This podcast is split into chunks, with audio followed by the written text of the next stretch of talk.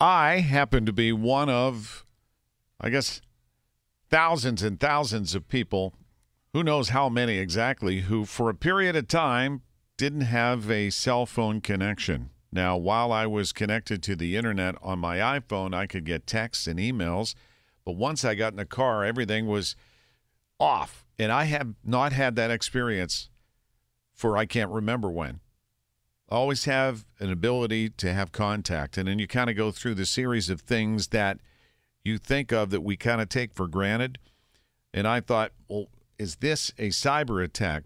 AT&T says no. They uh, were expanding their network, and there was some technical issue, as I mentioned, with Paul Rasmussen. There'll be an investigation about that. But I thought we'd check in with Ron Layton. And Ron, you know, if Marty was here, and you know he's recouping at home, maybe listening because he knows you're on, he would say, one of the most insanely intelligent people I've ever met, served four presidents, Secret Service, and cyber expert. That's Ron Layton. Well, Larry, uh, thanks for the kind introduction, and thanks for having me back on KDKA. So, what were your thoughts before we knew that it wasn't a cyber attack in this case? Because it's become a daily occurrence on many levels, including local governments who've had to deal with it. Yeah. So, my immediate thoughts were, it, you know, this is AT and T. Um, the head of security of information security over at AT and T is actually a friend of mine. Uh, used to work for the intelligence community. So um, Rich was is in a position to know, um, based on his previous experiences, he he would be in a position to know if this was foreign uh, threat actors or malware or something like that. Um, and and I, I never really thought it never felt like that's the direction that we were going. The early messages out of the White House, out of uh, Admiral Kirby and others, out of DHS and out of the Bureau were that look, we're aware of it. And if something comes to our attention, we'll certainly respond. But it just never it never felt like that. The, the other thing too was AT&T is a behemoth. They've got 47 percent of the market share. Do you know how many wireless uh, subscribers they have? How many? 220 million. Oh wow! So we're looking at roughly the reported numbers are 70,000. And so it's obviously a, there's a ripple effect where you're going to get more than that. And cyber and phones, because it's more than just phones now.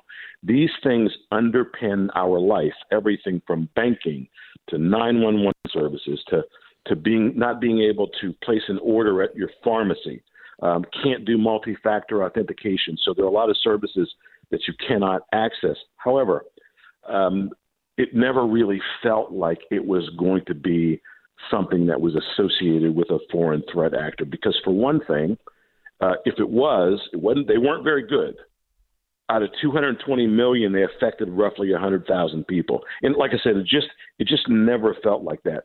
And for these cases, um, when you're doing things that are really complex, like a network expansion, it is most often something like a fiber optic cable was cut, or you know AT and T and uh, I think it was uh, Rich's shop put a, a notification out that said it was the application of an execution of an incorrect process during a network expansion.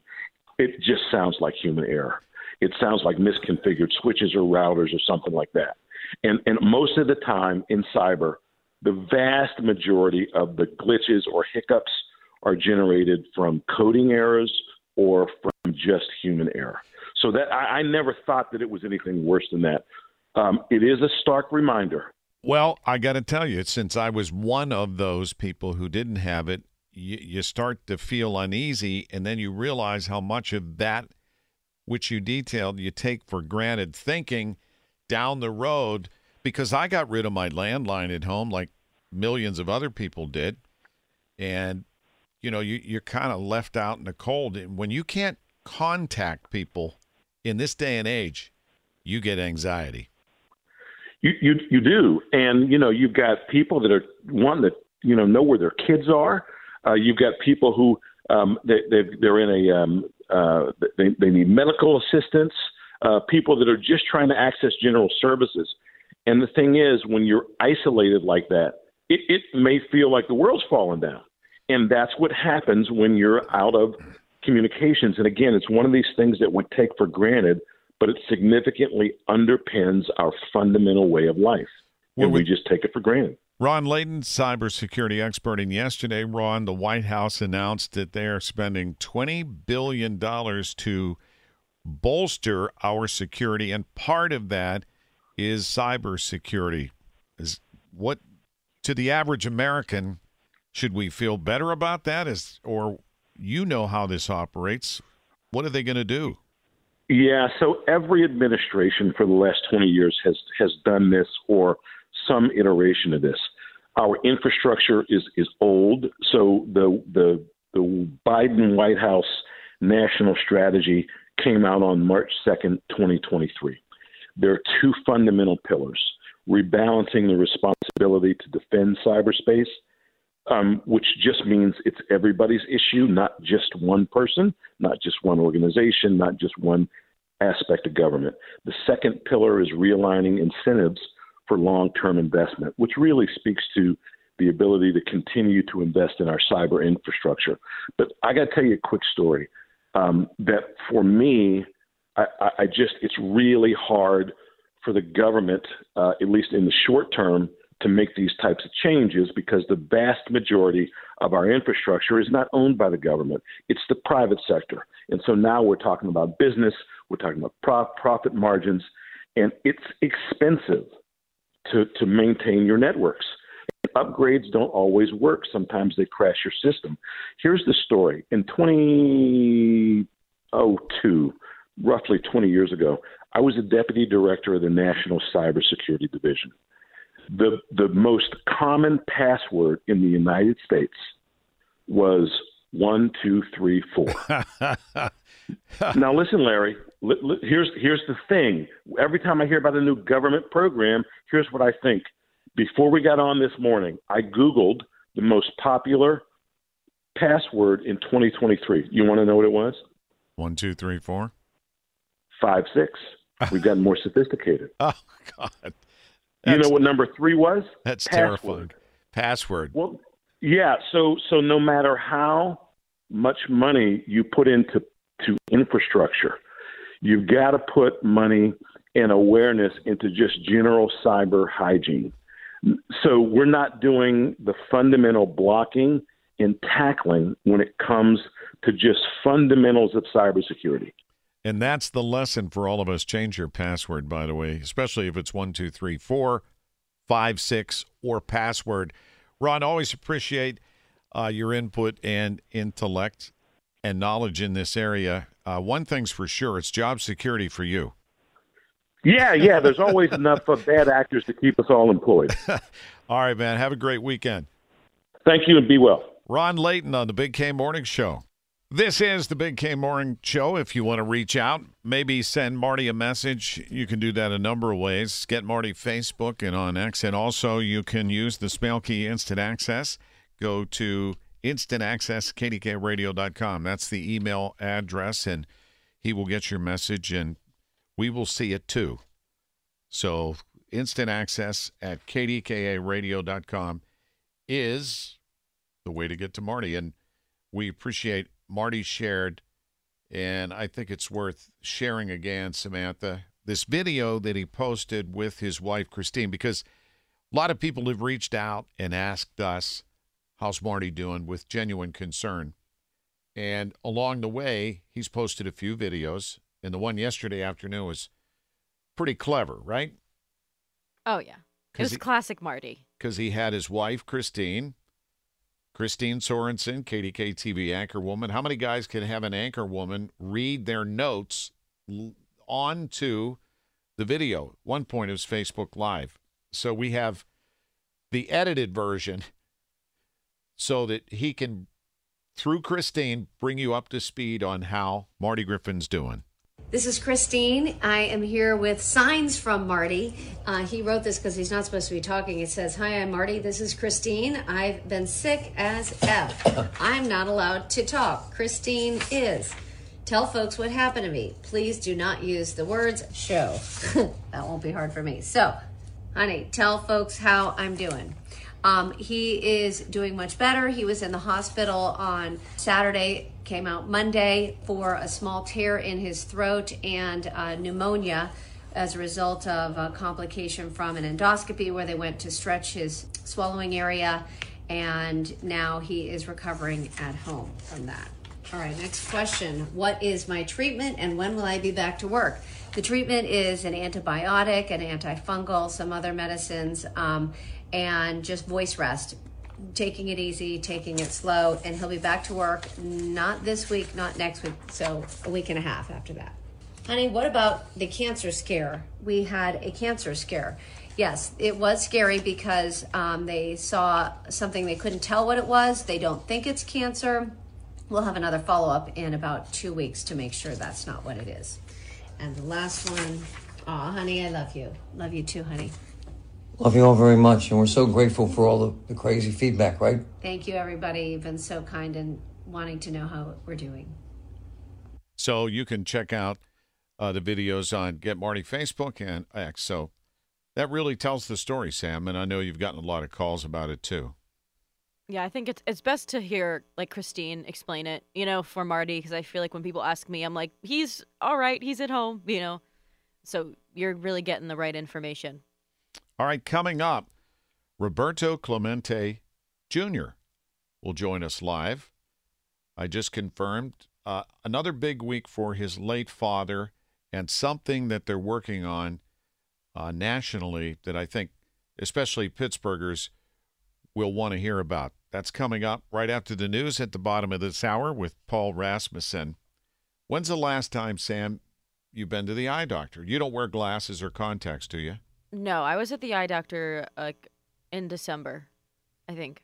Well, the next time you go to the eye doctor, you may not be seen by a doctor at all. A new study from the New York Eye and Ear Infirmary of Mount Sinai is highlighting the potential of artificial intelligence. Doctors found AI matched and sometimes exceeded the knowledge of seasoned ophthalmic specialists in diagnosing glaucoma and retina disorders. They say the tool could be a reliable assistant to eye specialists who often have a high volume of complex cases. So, you going to trust artificial intelligence, Sam? I mean, my I'm always every time I go to the eye doctor, my eye doctor says that I'm have the best performance of the day, so I'm Oh, you're an A student. yeah, because well, I have you know like 20/20 vision, so I get it. You know, nobody that I know is complaining about these warm temperatures we've had Yeah, no. February, but there's always somebody who is complaining. And it's not just here, complaining about early pollen. The birds are out, the flowers and trees are blooming, and we're sneezing. The warm weather is bringing out the pollen early this year. Dr. Christopher Chu with Atlanta Allergy and Asthma on what kind of allergy season we're facing. early start and perhaps worse than last year. So it, the the pain is coming. He says it's the trees that are blooming right now. If we have a cold snap, he said it could calm things down, but the pollen will just come back. Sabrina Cupid for CBS News, Atlanta. So add that to everything else. COVID, RSV, seasonal flu. What is that virus you had last week? Neurovirus. Norovirus, pollen. pollen, ticks, bed bugs. Good morning. Never gets old. Ever. Roberto Clemente's 3000th hit. And joining me is Roberto Clemente Jr. How are you doing this morning? I'm a little tired, Larry, but it's not your fault. I'm doing great, though. Doing great.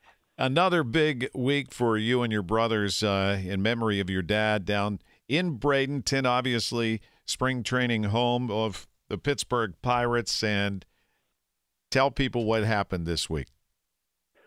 Well, you know, a another accolade, another namesake. Um, that uh, this one was very special. Uh, this road uh, renaming uh, there at Pirate City, connecting, um, you know, that road that we all traveled uh, as a very young uh, boys, and I traveled as a young man uh, going to college, uh, staying in Pirate City, living in Pirate City.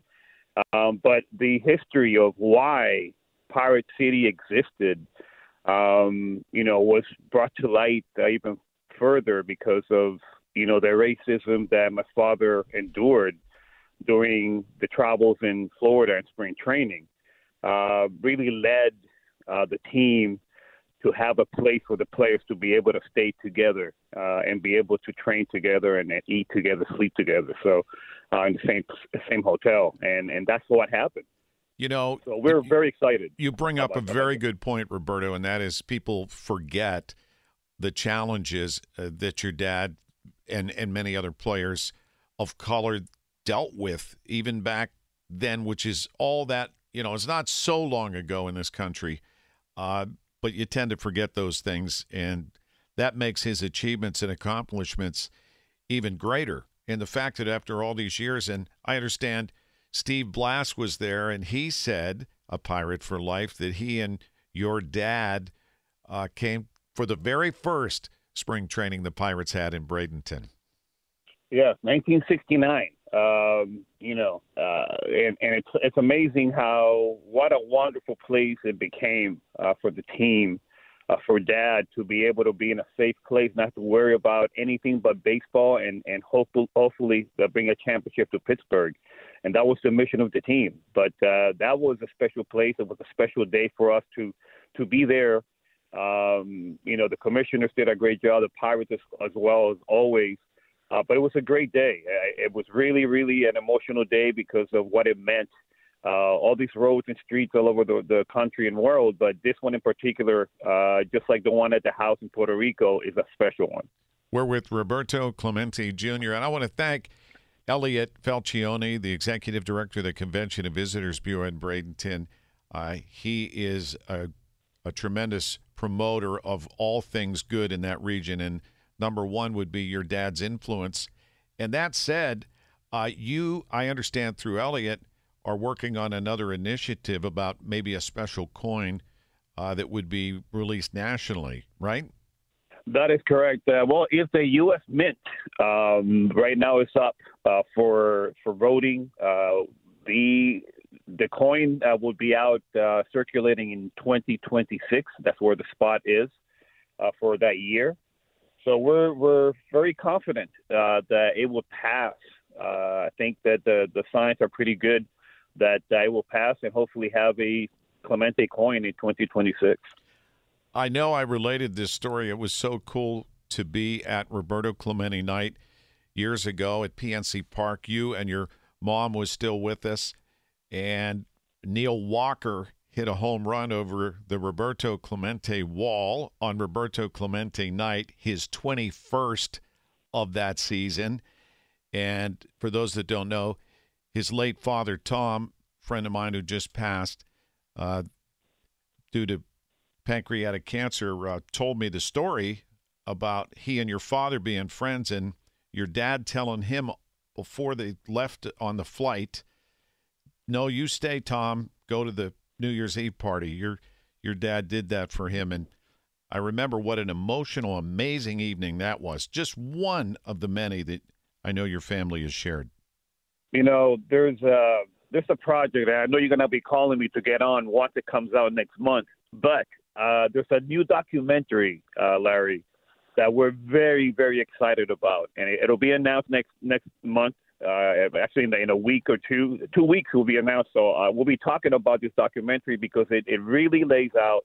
Um, you know, we've had we've had so many documentaries done, but this one obviously brand new and more things that people don't know about. But yes, uh, you know that uh, that was very had a mystical life, and things like that with uh, the Walkers. Uh, that was uh, an amazing story. Uh, that was who he was. He didn't want uh, Tom to get on uh, on that on that plane, and thank God that he didn't, uh, because we would have never had that story and, and Neil and and and I mean amazing family uh, story.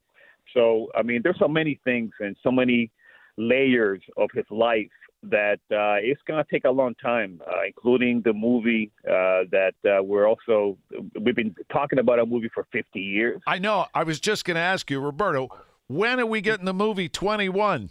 Yeah, listen, so so you know, we announced uh, it was probably seven years ago with uh, legendary Uh, when we signed with Legendary, finally, we I mean we went through Disney, we went through many many uh, of the movie houses that wanted the film, but they never uh, uh, pulled the trigger, right? So uh, Thomas Tull, uh, after selling um, Legendary, he himself said the only project that I'm coming back for is the Clemente project. That's the only one I want out of out of this, and that's what he did. Outstanding. He went back and got it. So so we so I you know I was happy to hear that he he he still wants to get it done, and we're gonna get it done. So uh, it, sooner rather than later, I mean, at some point, Larry, there will be a Clemente film out I've- there. I've So, been In the meantime, enjoy the documentary. Well, what make sure well, I'd love to have you back when you're ready to announce the details of the documentary and then follow up with the movie. But uh, thanks for taking the time today. I really appreciate you, and I want people to know the apple didn't fall too far. Roberto, you helped me with our Cancer Society, American Cancer Society golf outing many times, and you continue to do so many charitable works. So we love you, and uh, I can't wait to Love see you. the documentary. Wow. Yes. No, we actually you and I are gonna watch it together. How's that? We're gonna have a screening here in Pittsburgh. Uh, also, we're gonna have one in Puerto Rico. Uh, we'll be in Austin next uh, next month, but we're gonna do do it right here in Pittsburgh, and it, it'll be a, a great day to be able to premiere the the documentary here in the city. Roberto Clemente Jr., now batting number 21. All right, partner, have a great weekend. Thank you. Likewise.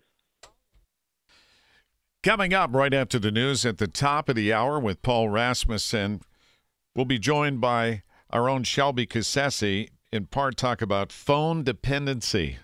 Got a little wake up call, many of us yesterday, for sure. And over the weekend, you're going to hear a lot about this. This may be Nikki Haley's last stand. Here's CBS's Anne Marie Green. The South Carolina Republican primary takes place tomorrow, and it could be Nikki Haley's last stand in her quest to be the GOP presidential nominee. The former governor of South Carolina faces an uphill battle against Donald Trump, but Haley is vowing to campaign through Super Tuesday. Christian Benavides is in Columbia, South Carolina. Nikki Haley remains defiant despite growing calls from Trump and his allies for her to drop out. Still, uh, she has a tough road ahead with polling showing her trailing former President Trump by about 30 points in her own home state. Former President Donald Trump and former South Carolina Governor Nikki Haley facing off this Saturday in her home state. This is the time South Carolina can really step up. On the campaign trail yesterday, Haley touted a new poll showing she has a better chance of defeating President Biden than Trump. Donald Trump can't win a general election. Look at any of the polls. But heading into this Saturday's contest, Trump has a commanding lead over Haley among likely GOP voters. Trump is so far ahead of her, she has no chance. If you don't carry your home state, you're going to have a tough time winning down the road. Haley has also faced scrutiny in recent days over comments regarding an Alabama Supreme Court ruling which granted frozen embryos used in in vitro fertilization the same rights as children. We need to make sure that embryos are protected. I personally believe an embryo is a baby. In battleground Michigan, Vice President Kamala Harris also addressed the IVF decision, blaming former President Trump. The previous president of the United States was clear in his intention to hand pick three Supreme Court justices who would overturn the protections of Roe v. Wade. That's what got us to this point today. I took historic action to protect the unborn. Yesterday in Tennessee, Trump did not address the IVF ruling. South Carolina has an open primary, so Nikki Haley is counting on more moderate voters to turn out to help her pull off an upset.